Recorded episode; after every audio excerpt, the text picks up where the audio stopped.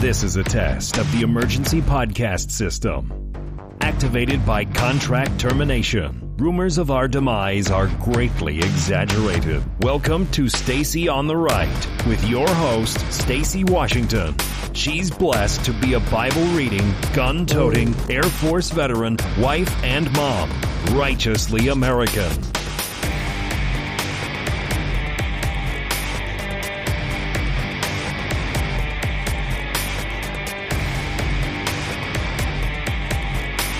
All right. I was just checking all the streams to make sure everything was up and live. And we are here with you today on a Monday. And the program is back. We're back on a Monday and so glad to be with you. So glad to be looking you directly in the eye on the live streams. Or if you're catching us on the podcast, I'm glad to be in your ears. Hey, don't forget to support the program by going to patreon.com slash Stacy on the right.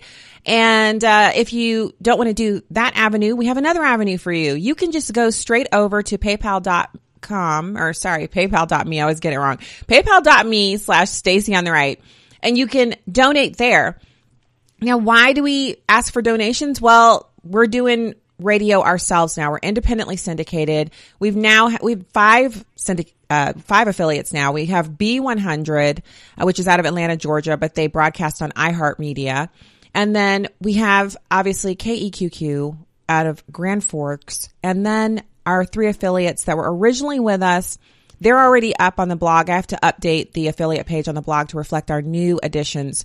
And so fantastic. I'm so glad to just to be here. Just uh, obviously to still be doing radio. Um, not just a live stream or something, or not just something on YouTube. Um, I, maybe she's doing something on YouTube. Maybe I don't know. Maybe she's doing no. We're doing, we're live streaming to YouTube. We're live streaming to Facebook. We're live streaming to stacyontheright.com. As if that's not enough, this is being recorded and later on today, it's going to go live like 30 minutes after the show is over. It'll be live and all of the links will be there for you on today's episode. Um, that's over at Fireside. Fireside is our podcast host. So we're not just doing a little something or live streaming somewhat or something like that. No, we're here. Um, we're still doing the same program we were doing before, same clock. So if you want to pick it up, it's here for you. It's available and it's the same host, same, um, I don't know if it's like a manic delivery or, you know, it's like I'm all hopped up on, uh, you know, Mountain Dew and ready to kick, scissor kick you in the back of the neck, whatever. It's still the same.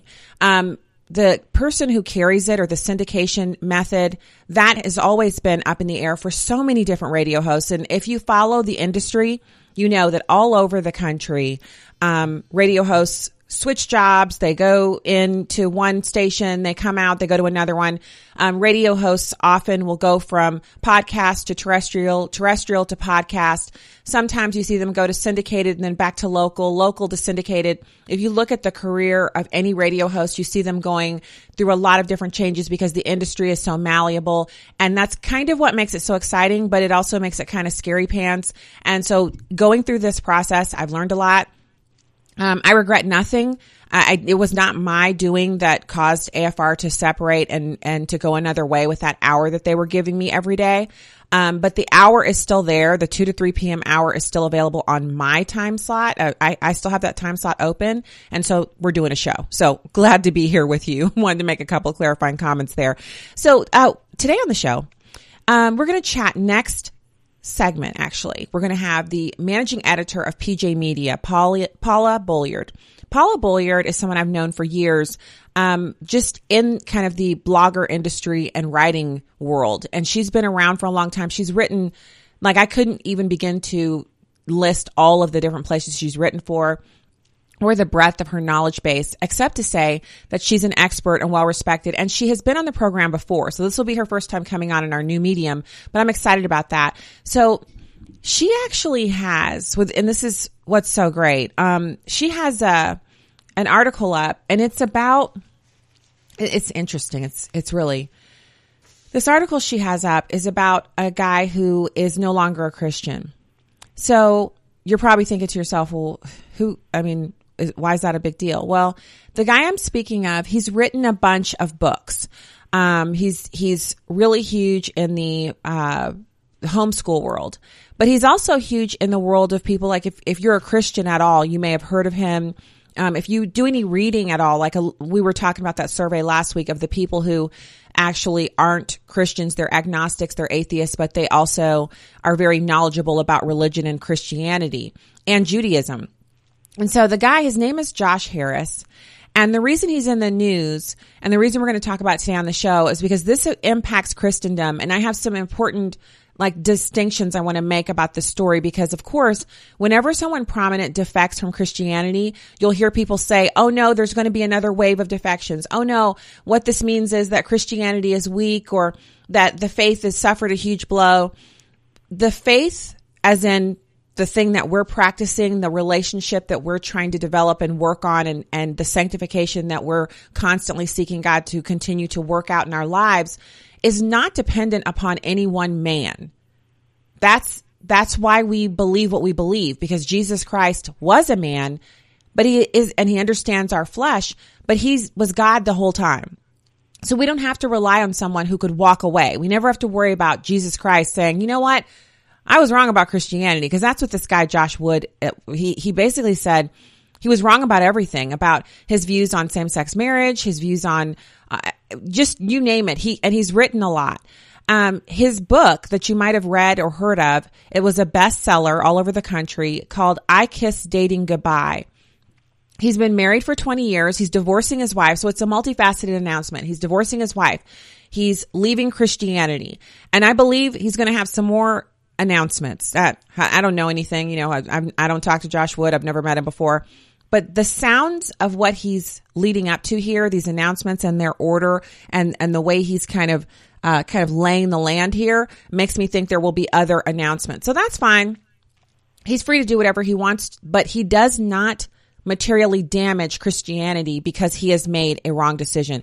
His choice to leave the faith does not change Christianity, what it is, how we practice it, or what we believe. But we're going to delve into this with uh, Paula because her perspective on this is unique and I, I just so enjoyed this article. It is linked in the show notes and you'll see that at 3.30 if you're looking for that. Um, you could share the article. So a little bit of uh, housekeeping. I was on the Blaze this weekend. So awesome. Um, Andrew Wilkow interviewed me about blacks, Democrats, and what's going on with the party. And um, I, I, hope they'll have me back. But if in any case, I was on there and I shared the link on Facebook, so you can check it out. You can watch it. Um, he, he has a fantastic show. You guys know he's he's awesome. Uh, so. Yeah, what else is on the show today? Well, besides this Josh Harris thing, um, we've got pr- the president decrying gutless Antifa, and he's actually now weighing putting Antifa um, in the, the category of groups that are actually doing terrorism. So terrorist groups. What this means for Americans and for specifically for law enforcement is that law enforcement will have additional tools and remedies that they can use against Antifa that they can't currently use against them because they say that they're protesters and we have the right by the First Amendment to protest in public. Under certain parameters, obviously there are rules, but we have the right to do that. So Antifa uses that right to their benefit so that they can actually, you know, crack skulls, bust heads, destroy property, set police cars on fire, attack grandmas and grandpas who are just standing there with a sign. That, that's how they roll. The president is considering placing them in the same category as terrorist groups, which I, I believe that's what they're doing. They terrorize people into not showing up to protest or to, to have a, a moment where they can just express themselves in public. Um, so we're also going to talk about our U.S. health system. Just a quick news blurb. Uh, apparently, our U.S. health system covers 90% of the uh, people in our country. 90%. And that means illegal aliens as well. That means visa overstays. That means, you know, anybody who's actually here who's a warm body who needs medical care gets cared for by our medical system. So I, I just want to just put this nugget in your ear before we, because I'm going to run down the rest of these topics. What other, uh, system, public system, public private system, whatever you want to call it, has a effectiveness rate of 90%? Now, I'm not saying everybody gets the result they want or they get the kind of care that they think they deserve. I mean, it's really funny to me that so many people feel they deserve health care, but they don't feel like they need to pay for it. But, you know, again, America, we have a social safety network and we, we take care of everyone. But what's funny or interesting or comical about this is there aren't any other groups that have that. Even the insurance industry only covers 80% of Americans because 20% of the people just won't, they won't buy insurance. So we'll talk about that. The Supreme Court has also announced that the president can use his uh, Pentagon funds for the border wall. I saw some stories over the weekend that said that that was going to be um, replacing existing wall, which again, I understand we have some dilapidated wall and more power to you, but how about all that open, wide open, empty space? How about putting some wall up on that? And then another study confirms, and we may not get to this today, uh, but I want to just preview. Wait for it. Criminals break laws. So this is a gun story um, from ammoland.com, and I can't wait to kind of get into that and unpack it. So first, let's get into this uh, this this announcement by the president about Antifa. So you guys know if you if you want to learn like about the roots and origins of Antifa, I wrote a huge deep dive piece about them uh, last year for America's First Freedom, an NRA publication, and it was their cover story. And you can find that article in its entirety at stacyontheright.com if you want to check it out. Now, the president is actually decrying Antifa. He calls them gutless, and he's been on a little bit of a roll. If you've been following his Twitter feed, um, you've seen that he's kind of saying things that we think. He's kind of saying things that maybe we've said in passing to each other, but it's not okay to say out in the media space because it's the kind of blunt truth that gets people unfriended on Facebook or told that they're not, you're not a good person, you, you know, that kind of stuff. And I get it. Um, I, I get it. I get it. You, like uh, some people don't want to hear it. They don't want to hear the truth, but that's okay. Um, the president doesn't seem to care. So he said on Saturday, this was Saturday, and this is interesting because this is the weekend. This is when the news people are not paying as much attention. And the president is like, yeah, you don't have to pay attention because I'm talking to my, I'm talking to my people right now. Um, he says he's considering declaring the far left Antifa activist group a terrorist organization that would equate it with the MS 13 street gang. He's also saying he would probably, in the same fell swoop, also declare MS-13 as a terrorist organization, which they are. Um, it, you know what I'm saying? That like this is this is where if he were to do something like this, it would just seal up 2020 for him, I think. Because a lot of Americans don't understand why these groups are allowed to operate within our country with impunity. So I, I, I think it's a fantastic idea, but we'll see what he actually does. Um, so this tweet is coming on the heels of Senator Bill Cassidy, who's a Republican from Louisiana. If you want a fun Twitter feed to follow, uh, Senator Bill Cassidy, he has a really snarky, fun, fact-filled Twitter feed. It's it's great. You should check it out. And then, of course, Republican Lion Ted Cruz. Both of them introduced non-binding legislation that would designate the group as a domestic terrorist organization. And uh, Cassidy actually issued a statement. He said, Antifa are terrorists, violent mass bullies who fight fascism with actual fascism, protected by liberal privilege. Bullies get their way until someone says no. Elected officials must have courage, not cowardice, to prevent terror. So at a Senate hearing last week, Cruz asked FBI Director uh, Christopher Wray if he could investigate Antifa under the Racketeer Influenced and Corrupt Organizations Act. You, you know that act as the RICO Act. Wray responded that the Bureau recognizes Antifa as more of an ideology than an organization.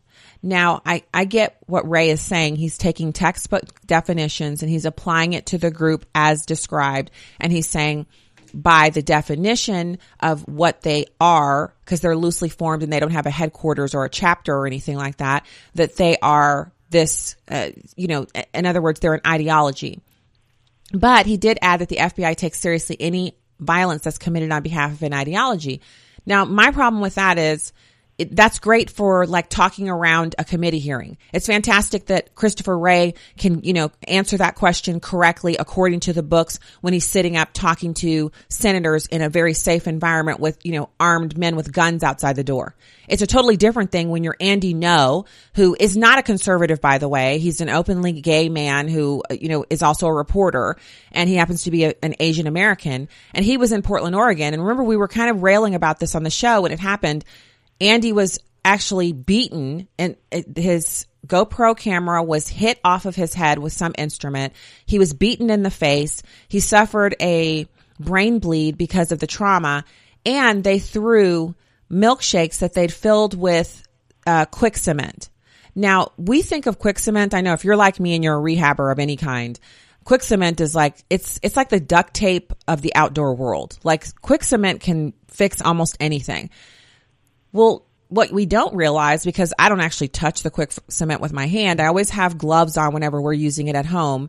Um, sometimes we have double gloves because it, it, it is caustic. And what happens is if you put it in a liquid and throw it on someone, that active ingredient stays on the person and it can burn them like an acid burn. That's Antifa. So I think Christopher Wray should get a little more serious about the handling of it by the FBI. We'll be back with Paula after this. Stay there.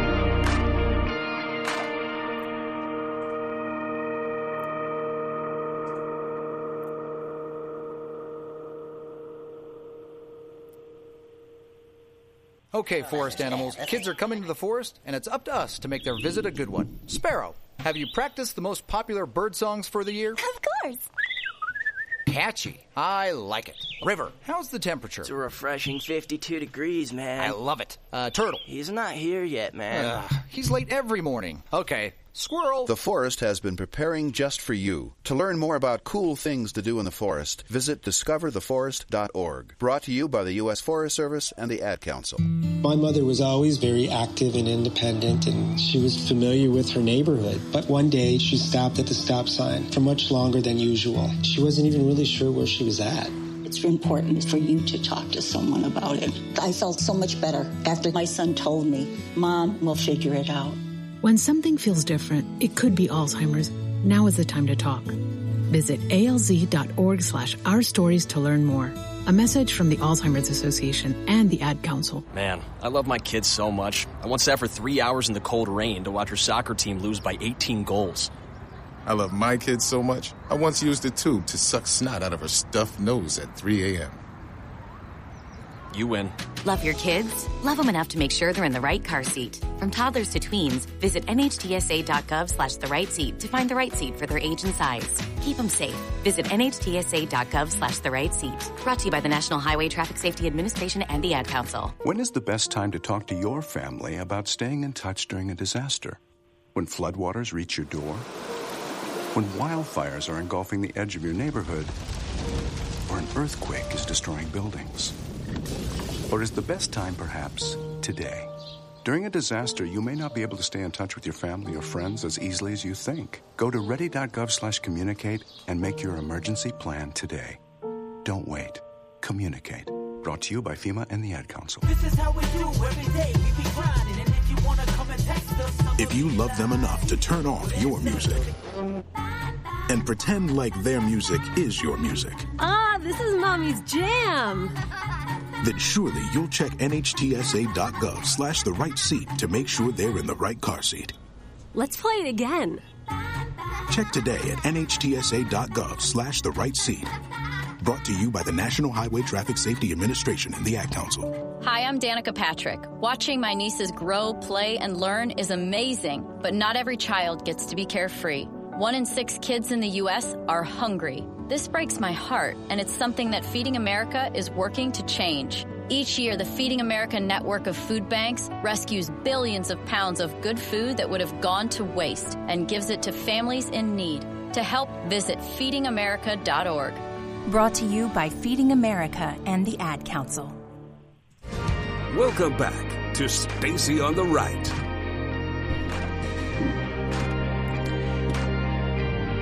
Hey, welcome back to the show. Uh, so, I'm sorry that I missed notification from Awesome Noah that we had a caller. If we still have that person, welcome to the show. Thanks for calling in.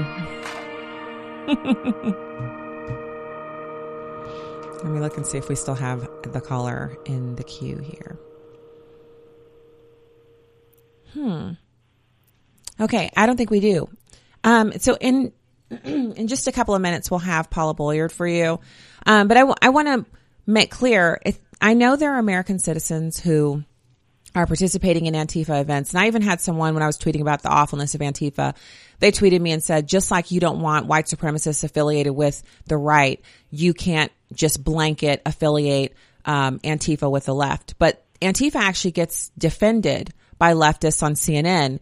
You never see Republicans or people on the right, conservatives defending white supremacy and, and things like that. Um, oh, so we still have.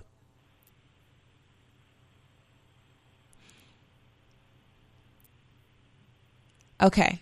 Um, I'm sorry about that. I was just seeing a message. Yeah. Uh, okay. Yeah. I think it's our guest. Can we put the caller who's in there, call, the caller through? I think it's Paula Bolyard calling in uh, for her interview. So this is our first time having. Um, well, actually, we did have Cassie Smedley on uh, the first week we were doing the podcast, but now we're on all new systems. So yeah. Um, and I'm talking to Noah like he's on the the. Yes, let's take her. Live radio, guys. Um, okay, so so as I was saying, we what we have is this it's this just crazy acceptance of what they're doing. And okay, perfect. So I'd like to welcome managing editor of PJ Media, pjmedia.com, Paula Paula Bolyard. Paula, thank you so much for joining today. Hi, Stacy. It's good to be with you. Hey, uh, so okay, you have this article over at PJ Media, which I've put into the show notes for the show. So when the podcast goes live today, everybody will link that and follow through, and I'll post it on Facebook. It's it's, it's about this guy. Um, now I'm I'm only tangentially familiar with him. I've heard of him. I've heard of his book, but it's not like I've been a huge fan of his or I've followed his work closely, you know, watched him on YouTube or anything like that. But apparently this is a big, huge deal because he's a leader or a faith leader or someone that is widely respected. And he's getting divorced from his wife of 20 years. And he's also basically denouncing Christianity and walking away from everything that he's written about for the entirety of his career as a public Christian. Yeah, it, it was really stunning for a lot of us, and um, he's not really well known in all circles, but especially amongst homeschoolers. His family had a huge influence in the 80s and 90s. Um, their family was featured on all the homeschool magazines as, you know, kind of the perfect family, all in matching outfits. And a lot of us who homeschooled kind of maybe put them on a pedestal as being the perfect family and, you know, something that we could all strive to achieve if we just did the right things and homeschooled the right way. But, um, you know, it's always sad when someone decides that they're no longer a Christian and falls into apostasy. Um, a lot of people asked me about this after I wrote the article about, um, you know, whether he was ever a Christian, but I believe that if someone says, I'm not a Christian anymore, it, it's the same as saying I've never been a Christian because once you're a Christian, you're always a Christian. There are no ex-Christians. But, you know, the, the whole, um, there's a whole kind of backstory. A few months ago, he sort of denounced his book, I Kissed Dating Goodbye, and some of the things he, re- a lot of the things he recommended in there. Um, made a documentary with some Hollywood types denouncing his um, call for virtue before marriage and celibacy before marriage, and then this announcement last week that he and his wife were divorcing, and you know it sounded sort of cel- not celebratory, but you know like uh, very casual, not something that you know he's grieving over particularly, and then a couple days later announcing outright that he's no longer a Christian. Okay, so there's a feeling of devastation and i've seen that uh, in a i just went online and kind of looked around like what what are people saying about this? I, I read your piece and then i kind of like what what are people saying? And what i'm seeing is obviously there's a mixed reaction. A lot of people are saying okay he's no longer a christian and they're they're feeling devastated about it like they've been hoodwinked but that leads me to what you just said just a mm-hmm. moment ago you said either you're a Christian or you're not. There are no ex Christians. So could you expound on that a little more? I think there's probably a lot of people in the audience who are thinking, whoa, whoa, wait a minute. Cause we, we've all heard of people being backslidden and all of that. What, what are you saying specifically when you say you're a Christian or you aren't? If you are no longer a Christian, you really never were. Mm-hmm. Well, I, I base that on what the Bible teaches that you know, God um, comes after his lost sheep and that he won't let one of his sheep stray. Um, and also um, teachings that, you know, about people who were with us once. They claimed to be of us, but they were never really of us. They were of the world. And, you know, that may be the situation that Josh Harris is in. Um, you know, and I understand that different um, denominations may have different beliefs on this, but I believe that the Bible is pretty very clear that once you're saved, you're always saved, and we rely on God to um, keep us in His fold. It's not our doing; it's not our choice. It's He has called us, He's predestined us, and He'll keep us in His fold. Um, So to know, me, that's, a comfort. again, not everybody believes that, but I Yeah, I, I I didn't mean to cut you off, but I, that's that's a nothing- comfort to me. Nothing we can do. No. Yeah, absolutely. That there's nothing we can do to um, get out from under God's umbrella um, once we're saved. Now, you know, the- a lot of people claim to be saved, and a lot of people, I'm sure you know people as well, who walk the aisle at Vacation Bible School or raise their hand and someone told them you're saved. And, you know, a lot of those we have to question. If, if somebody goes 30 years and there's no fruit, there's no profession of faith, then I think we can probably safely say that person was a false convert. And I think, you know, a lot of um, the whole thing with the seeker sensitive movement and trying to appeal, use the word world's methods to um, get people into church um, caused a lot of false conversions and people who think they're saved and really are still in the world and not Christians. So let's talk about that a little bit. So when you say the seeker uh, sensitive movement, and, and for for just for the the record, that's kind of an evangelical thing, um, and and it has spread out to other denominations. But some of what we're seeing, especially in the deeper conversations surrounding this, you know, this announcement by Josh, are these are things that have been discussed in in the Christian world um, uh, that have, you know kind of like internal soul searching like is the christian um, is christianity best served by people in church mainly sitting there waiting to get fed while the pastor focuses on trying to win souls when church is really we're the body of christ we're there to be fed and to continue to be sanctified? And so that has been an argument that's been raging going back and forth and you're kind of highlighting that and connecting it to this story Yeah, um, I called it. I think I called it Evangelical Inc. in the story, and you know there were just so many books in the '90s. Everything from you know Bill Hybels to um, Rick Warren, um, The Purpose Driven Life, and all of these methodologies for how to get people into church, how to get backsides into churches, and with not a lot of um, focus on feeding those people. It, you know, just get them in church and then God will save them, which really isn't the Bible's model. The Bible model is that the church is a place for believers to gather. And of course, we welcome unbelievers who walk through our doors, but primarily the programs, the the teaching should be directed on people who are already Christians, and I think that's why it's kind of a flawed methodology. And I think um, that ties into Josh's book um, very much a methodology for um, you sort of promise if you want to have a happy marriage, if you want to have a good sex life, then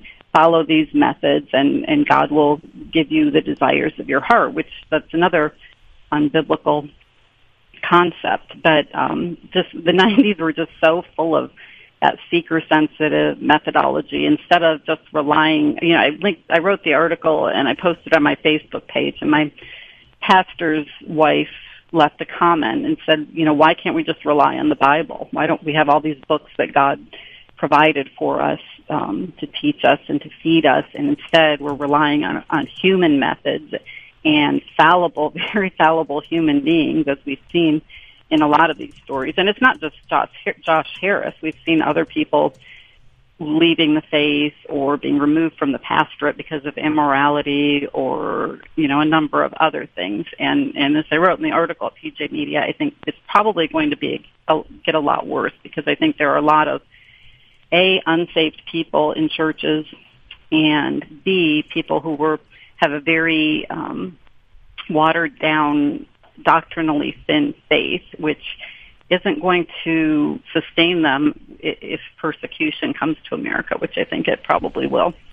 So uh, that, uh, so you just perfectly segued into the next thing because so one of the things that I think has been a little frightening about the way um, we, we see culturally the LGBT movement. It's it's on the rise. It's not even it's not even a movement anymore. It's more like a cultural phenomenon where a tiny segment of America, less than three to five percent of Americans, are actually like they they have a in the, the homosexual tendency, I should say. Um, this this small tiny group of people have now come to dominate all of our cultural um, institutions, television, Hollywood, um, even education, academia, and now they're working their way through government. We have our first openly gay, you know, presidential candidate, and there's a there's a kind of inevitability about it where it feels as if there's nothing we can do to kind of slow the tide of where this thing is going. And if that's the case, the church will need to be even more of a of a bulwark in the storm where it's strong where Christians can go there to be fed as opposed to sitting and listening to the pastor you know over and over again try to get people who might be unsaved in the pews to be saved. They're going to need the meat the not the milk the meat of God's word. How to be taught how to read it how to understand it how to put it into practice from the bible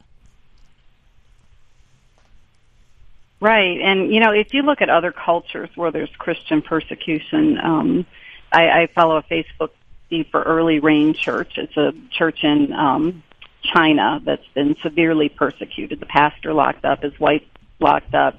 You know, people being thrown in jail left and right from the congregation. And when you read things that that pastor wrote before he was locked up in prison, he wasn't writing about methodologies for getting people in church or having a hip youth group he was writing about focusing on Christ and focusing on our responsibility to bear the cross and to bear suffering for Christ's sake and to glorify God. You know, none of this crazy youth group stuff with youth pastors putting peanut butter in their armpits or whatever. It's, you know, they're much more serious about it and persecution has a way of focusing you, doesn't it? Yeah. so I missed the story about the peanut butter in the armpits and I I actually don't want to know. I think I, that's probably more than more than enough for me. So, uh, so you talk about persecution. Um, now I was I was reading in your piece. I'm going back to it right here on my on my laptop here. Um, so you you said here I'm quoting you when all is said and done years from now we will point to some fads that became widespread in Christianity in the 90s and in the early part of the 21st century particularly in evangelicalism that contributed to the falling away that we're seeing and you you say a little further down, make no mistake, this shaking out of the church, the separation of the wheat from the tares does not signal the end of Christianity. I want to make that part that what we close out on here, and we just have a couple minutes left. For people who are feeling like these kinds of quote unquote defections, these announcements, I'm not a Christian anymore, I'm getting divorced, I'm okay with LGBTQ. And then they see that and they, they feel stunned and devastated and they're hurt and they feel like something's wrong with Christianity. What's your answer to that? Right. Well, obviously Christianity is the same yesterday, today, and forever. God's word is the same yesterday, today, and forever. And, you know, God warned us that there would be wolves among the sheep, that there would be false prophets. This is nothing surprising. It's not anything new.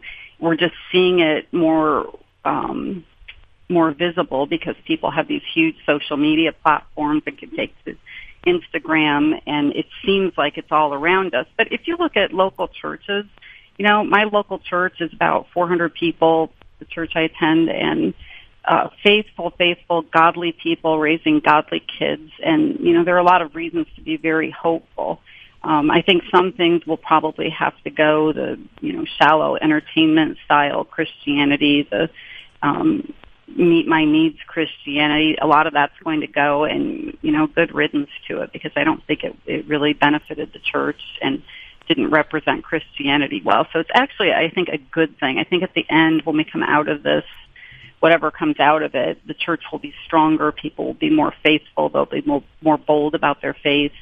And yes, there may be persecution with it, but um, maybe this has been a long time coming, and the, it's time that cultural Christianity as we've sort of known it for many years in this country, is going to be replaced with something better, with a more authentic faith.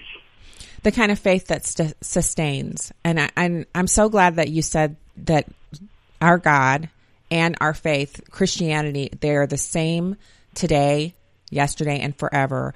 and that we can rely on that. And so it's, it's a matter of us walking away or turning away, not of God losing us as people. Cause people are like, oh, he's, you know, he's turning away from the faith and et cetera. Well, if you really have accepted Jesus Christ and he's really changed your heart, that's impossible for you. So, uh, fantastic article. Thank you, Paula, and especially for coming on today with your expertise. All right. Talk to you again soon. We'll be back with more after this.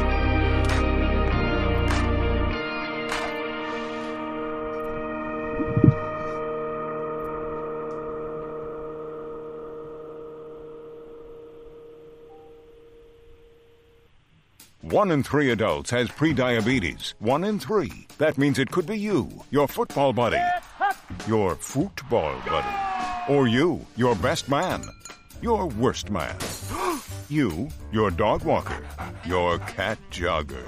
While one in three adults has prediabetes, with early diagnosis, prediabetes can be reversed. Take the risk test at doihaveprediabetes.org.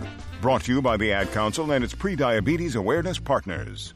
Is that a faucet running? That's not a faucet. That's a river rushing through the forest. Forest rivers provide over 100 million people with clean water to drink. What? I can't hear you because of the vacuum. That's not a vacuum. That's the trees in the forest cleaning up the air we breathe. I didn't know the trees were so amazing. Yep, and the forest gives us shade, trees to climb. That's awesome. Let's go explore some more. Visit the forest today and enjoy all it does just for you. To learn more about the forest and find one near you, go to discovertheforest.org. Brought to you by the U.S. Forest Service and the Ad Council. What if I could tell you that a full blown wildfire was going to occur tomorrow right where you live?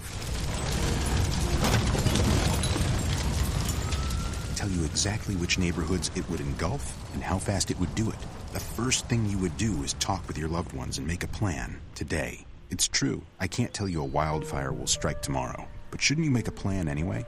Go to ready.gov slash communicate and make your emergency plan today. Don't wait. Communicate. Brought to you by FEMA and the Ad Council. Good morning, Uglyville! Every ugly doll is unique. I'm Moxie. Bobo. Wait. Those close to me call me Slick Doll. Which is not his name. And every child is too. They can be pretty lovable. That's why when you travel, you should make sure your child is in the right seat for their age and size. That sounds pretty great to me. Keep them safe by visiting nhtsa.gov slash the right seat. Isn't that right, gibberish cat?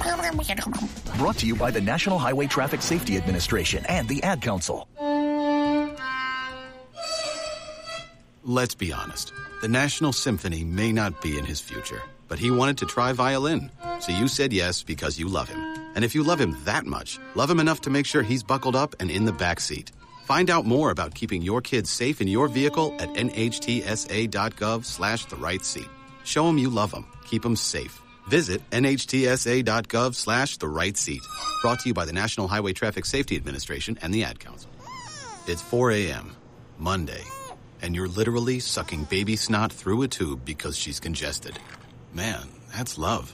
And if you love her that much, love her enough to make sure she's buckled in the right car seat. To make sure your child's in the right seat for their age and size, visit nhtsa.gov slash the right seat. Show them you love them. Keep them safe. Visit nhtsa.gov slash the right seat. Brought to you by the National Highway Traffic Safety Administration and the Ad Council. Welcome back to Stacy on the Right.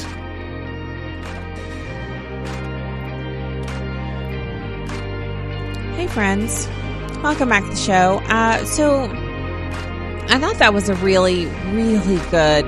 Like, if you need help explaining this to someone, you could just share the link to the show or you could listen to it with them. The, just the interview portion. The interviews usually on the program are at the 20 mark. So we come in from the second break and we have our guests. And I got to say, I, when I read her article about the story, you know how it is. You see a story and you're kind of like, you know, what do I think about this? And we all have emotions about stories, right? You, we all have an emotional reaction when we read a story. And when I read a story about someone, first of all, we are all sinners. We can all commit the most dastardly, depraved sins. So I'm not making my next statement out of a place of, look what he did. He's just horrible and I'm just so good. It's not that at all. It's the opposite. I, I know where I stand. Uh, at, you know, at the judgment seat, I would be found guilty if not for the work of Jesus Christ. So I am always, if I'm not reminding myself, God has sent someone to remind me and I've been freshly reminded. So I try to, that, that, that's where, where I know I am. That's my positioning, saved by grace and grace alone. But when I hear that this, this guy, Josh, has made this decision, if you will, um, that he's going to divorce his wife, oh, you know, here we go. I'm not sure what that beeping is. Um, here we go. He's, he's saying that he's, um, he's, he's saying that he's leaving his wife. So we know as someone who's in the, the, in leadership in the church that you're supposed to be the husband of one wife. So divorce is not an option as a Christian. And I, and th- these are the, the tough, this, the tough conversations that keep, you know, they get you unfriended, they get you unfollowed. People don't want to hear it. And so I'm not, I'm not saying stuff like, it's not like I wrote the Bible or I, I wrote the, the edict on what we can do with marriage. And I know it's sometimes it's not a person's fault. They're divorced through no fault of their own because their spouse has divorced them. It's not like they said, Hey, I want to get divorced. Their spouse divorced them. They tried to work it out. The spouse is, is, you know, making that decision for them and it can happen to anyone. So that's why we have to be so careful with our marriages and our families. It's, it's, it's a hard road. No one ever said life was going to be easy or, you know, like an ice cream cakewalk. But when he makes that announcement first, and then he kind of follows it up with, I'm leaving the faith. And oh, by the way, I want to apologize to all the LGBTQ people for the hate that I've spewed. Grace is for everyone. He basically wants to say, I, I'm fine with the sin that you're committing, LGBTQ people. I'm fine with your sin. And also, by the way, I've got some sin I'm going to be engaging in here and, you know, go ahead and rubber stamp my sin. And let's just all say that everyone's sin is okay. I have a problem with that. Uh, and, and it's not that he's free to do whatever he wants, but I'm also free to have the reaction that I have to what he's doing. And so I, I don't, I, again, I don't think it's the end of the announcements. I don't know what else he's going to say. Um, but when we see the end of this, and I mean, you know, a year from now, two years from now, I wonder where he's going to be in when we talk about the satisfaction. Because if he was never a Christian, he's never truly known Jesus Christ and he's never truly known the satisfaction of giving his life to him. And so this act, this very public act trying to defame the name of the Lord and to tear down Christianity with his own hands, it will not be successful, but it will have impacts and results on his life. And so it'll be interesting to see where he is in a few years and if he actually has someone who would bring him um to the Lord, like really truly, or if he you know, if and this again, people are calling it a defection. This action really ends up being uh you know, just a sign of the times. In the chat room over on, and so I was just ch- double checking a couple seconds ago. Over here, um, Big is in the chat room on YouTube today. Hey to everybody who's uh, over at YouTube today, just chatting and enjoying themselves. And Melody said, could this be the beginning of the great falling away? And Big asked me a question. He said, I think it feels that way because the Bible says it's going to be like Sodom and Gomorrah in the last days. And the Bible does say that. Um, but there, there is, there is obviously the Bible is true. Obviously, there will be a, a falling away. There will be, you know, the, the everything will be helter skelter before the, the second coming. Does this mean that that's exactly where we are? Well, I don't know. You know, take a look around. Um, I was saying on the radio this morning, I went on the Sam Malone show. I'm usually on the Sam Malone show out of Houston, Texas every Monday morning. And I was saying that, you know, to, we have to protect ourselves and guard ourselves from this it's a coarsening of our spirits. It's the way that we we we see what is happening in the world, right? And we begin to accept it. Like I, I can think of a time in my adult life where the idea that sex trafficking was alive and well in America and that people were going into slavery in America would have been so horrifying that there would have been outrage and there would have been, you know, someone would have organized a march and Hollywood would have gotten together and said, no way we can accept this. But because sex trafficking is going on in conjunction with illegal immigration and the end goal is to flood the country with people from somewhere else so that they can vote for Democrats, then of course sex trafficking is just an acceptable evil. It's the same thing with Planned Parenthood and abortion. Trafficking in human baby body parts would have been an outrage 10 or 15 or 20 years ago. But now it's not an outrage because it's an acceptable loss on behalf of the people who want to make sure that abortion is on demand, no questions asked, taxpayer funded, continues in America. So it's the coarsening that happens with us when we accept sin, when we're exposed to it and no one denounces it, when we see sin as a means to an end. These are the things that are driving us into the place that, we're going into right now. And, uh, you know, Lisa Fox over on Facebook said a lot of quote finger Christians are falling away. In other words, she agrees with Paula. She's not so sure they're Christians. Um, so yeah, it, Lisa or anyone who's just tuning in, it's Josh Harris. Um, he's a writer and he was a, he was huge in the homeschool world, which I, we don't come out of that.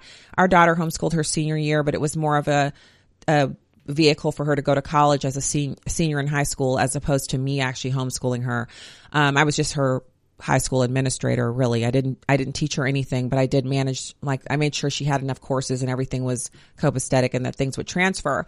Um, he was big in that world because he had an impact in a movement that is still alive and well today, which says to teenagers, instead of dating and dating and dating and dating and dating. And then you get out of high school and you've had your heart broken five or six times and you're, you know, emotionally, you've just been r- taken through the ringer by all of these relationships, quote fingers. And then you get to college and you have your first college boyfriend and then you have your second college boyfriend. And by the time you're a senior, again, you, you've spent a huge amount of time in college where you could have just been, you know, hanging out with friends, um, going to the movies, getting your nails done, you know, swinging on a swing, whatever, sleeping, all that time you could have been studying, you spent, you know, fighting with a boyfriend, fighting some other girl over a boyfriend and these relationship issues. And the Bible has never called us to be daters. It calls men to be the husband of one wife and for women to be chaste. So when he wrote his book, I've, I've, uh, I want to give you the correct title. I was about to say something else. I Kissed Dating Goodbye what he was what he did was he kind of launched this movement where people stopped allowing their kids to fall into this American ideal of just, you know, just find somebody to date while you're in high school and have a boyfriend. You got to have a boyfriend. You got to have a boyfriend. And it was successful for a lot of people. And I, there are people that I know and respect to this day who have espoused this on their radio programs and, and elsewhere where they've talked about, look, kids, kids don't need to be dating when they're 16, 17, 18, 19. And when they turn 19, 20, 21, they're in college and they meet someone, instead of dating, which is basically just trying each other out for however much whichever one of you will allow, because sometimes it's the boys who don't want to go all the way with girls or don't want heavy physical contact. And it's the girls who have been brainwashed into thinking that being aggressive sexually is the way that they're supposed to go. And they're pushing it. What a lot of families that, and I even know a few families here locally, they're pushing for courtship. So they teach their kids courtship. In other words, don't bring someone over and tell me they're your boyfriend if someone wants to come over and say that they're looking to date you, that person is basically saying they're thinking of marrying you. They're interested in making a lifelong commitment to you. They're not making it yet. They're not proposing on the first, you know, first meeting, but they want to meet your family and see where you come from. They want to sit at your dining room table and eat the food and see how people interact with each other because it, you don't just marry the person, you marry the whole family. Um, and so that was a great thing. But if he wasn't a Christian, um, and, and God can use anybody, right? So God can use any person. He will use any person. In fact, that is the most unique thing uh, in, in my opinion of all the things that God does that are so amazing and, and beautiful. Sometimes I, like I have some, these blue hydrangeas on my desk, um, because I read an article that said that stress levels are lowered when you have, uh, fresh flowers in the room. And I have a little plant. I have a little spider plant over there. Um, actually, it's not a spider plant. What is that called? Alligator plant? Lizard plant? It's the one with the, the leaves that go straight up. Um, and it's really good for cleaning the air. And then I have these blue hydrangeas that were on sale at the grocery store the last time I was there. And sometimes when you look at a flower, I mean, not just in passing, but if you stop and you look at a flower and look at the way it's made, it's created and you realize that God created that. And then you go look at another type of flower. If you just obsess yourself with any one thing that God has made, you realize his creativity is so astounding. It's so magnificent.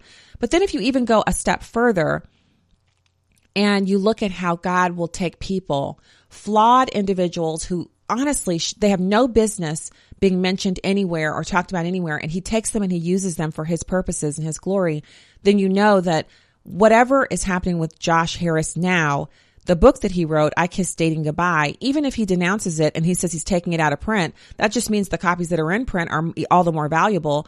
And parents are still going to use the information in that book to help guide their children through a process that leaves them unscarred as adults. How many people do you know? And I'm, I'm speaking to the women in the audience now. How many women do you know or are friends with um, who have been in devastating relationships that have literally changed their personalities. I'm talking about someone that maybe you've known since high school, or maybe this woman is in your family and you've known her since she was, you know, you, you and she both were short enough to run underneath desks and stuff. And y'all, you know, you played hide and go seek together and you had sleepovers. And then that young woman, she, that, that child grows up into a, a young woman. She has a relationship and the relationship she has with such a dastardly individual or whatever the circumstances are, even if she plays a role in it, afterwards, her personality has changed. She's been hurt in a way that materially impacts who she is. That is all avoided when we tell our children, look, dating's not a game. It's not a sport that you participate in. And we're not going to help you set yourself up for hurt, harm, and danger emotionally with individuals who they want to use you for your body. They want to use you for status that they can have you on their arm and show you to their friends. They want to spend time with you to give themselves pleasure, whether it's your company or things that you can do for them, like their homework or, you know, intimate things that you would do to them that they want done to them. We're not going to put you in a situation where that's going to be your goal is to keep dating until you land on somebody who you can get to marry you. Rather, you would have someone who would see you from afar and decide that he wants to choose you for his wife and come after you and approach us because he's so serious about you, knowing that he has to really earn you, that he can't just have you because he's good looking or he has a cool watch or his car is awesome or he, you know, posts the best meme on, on Snapchat or whatever the thing is. This is a different way of looking at dating. And so I, I think it's the same concept that I took with Bill Cosby. So the fact that Bill Cosby was a serial rapist or was convicted of serial rape and all of these different things doesn't change the fact that the Cosby Show was a really great representation of black families in America um, coming out of Hollywood. I mean, it could have been done better. There was some liberalism in it, but for for what Hollywood puts out, it's one of the best examples of black family that they've ever produced. And the shows are wholesome and they're clean, and you can watch them with family. And so. I just, I'm, I'm not going to let go of our box DVD set of The Cosby Show all of the episodes that our daughter asked for for Christmas like eight or nine years ago, and she watches it still to this day. I'm not going to give up on that just because Bill Cosby was convicted of a crime. Um, it changes who how I see him. It doesn't change the product, and it's the same thing for Josh Wood's book. His book, I Kiss Dating Goodbye, is still a great example of how you can talk to your kids about marriage and dating. For those who ask how I am, I'm a little on the tired side because we did a whole lot of work around the house this weekend, but uh, I'm well. I'm doing well. God is good. Thanks for being here today.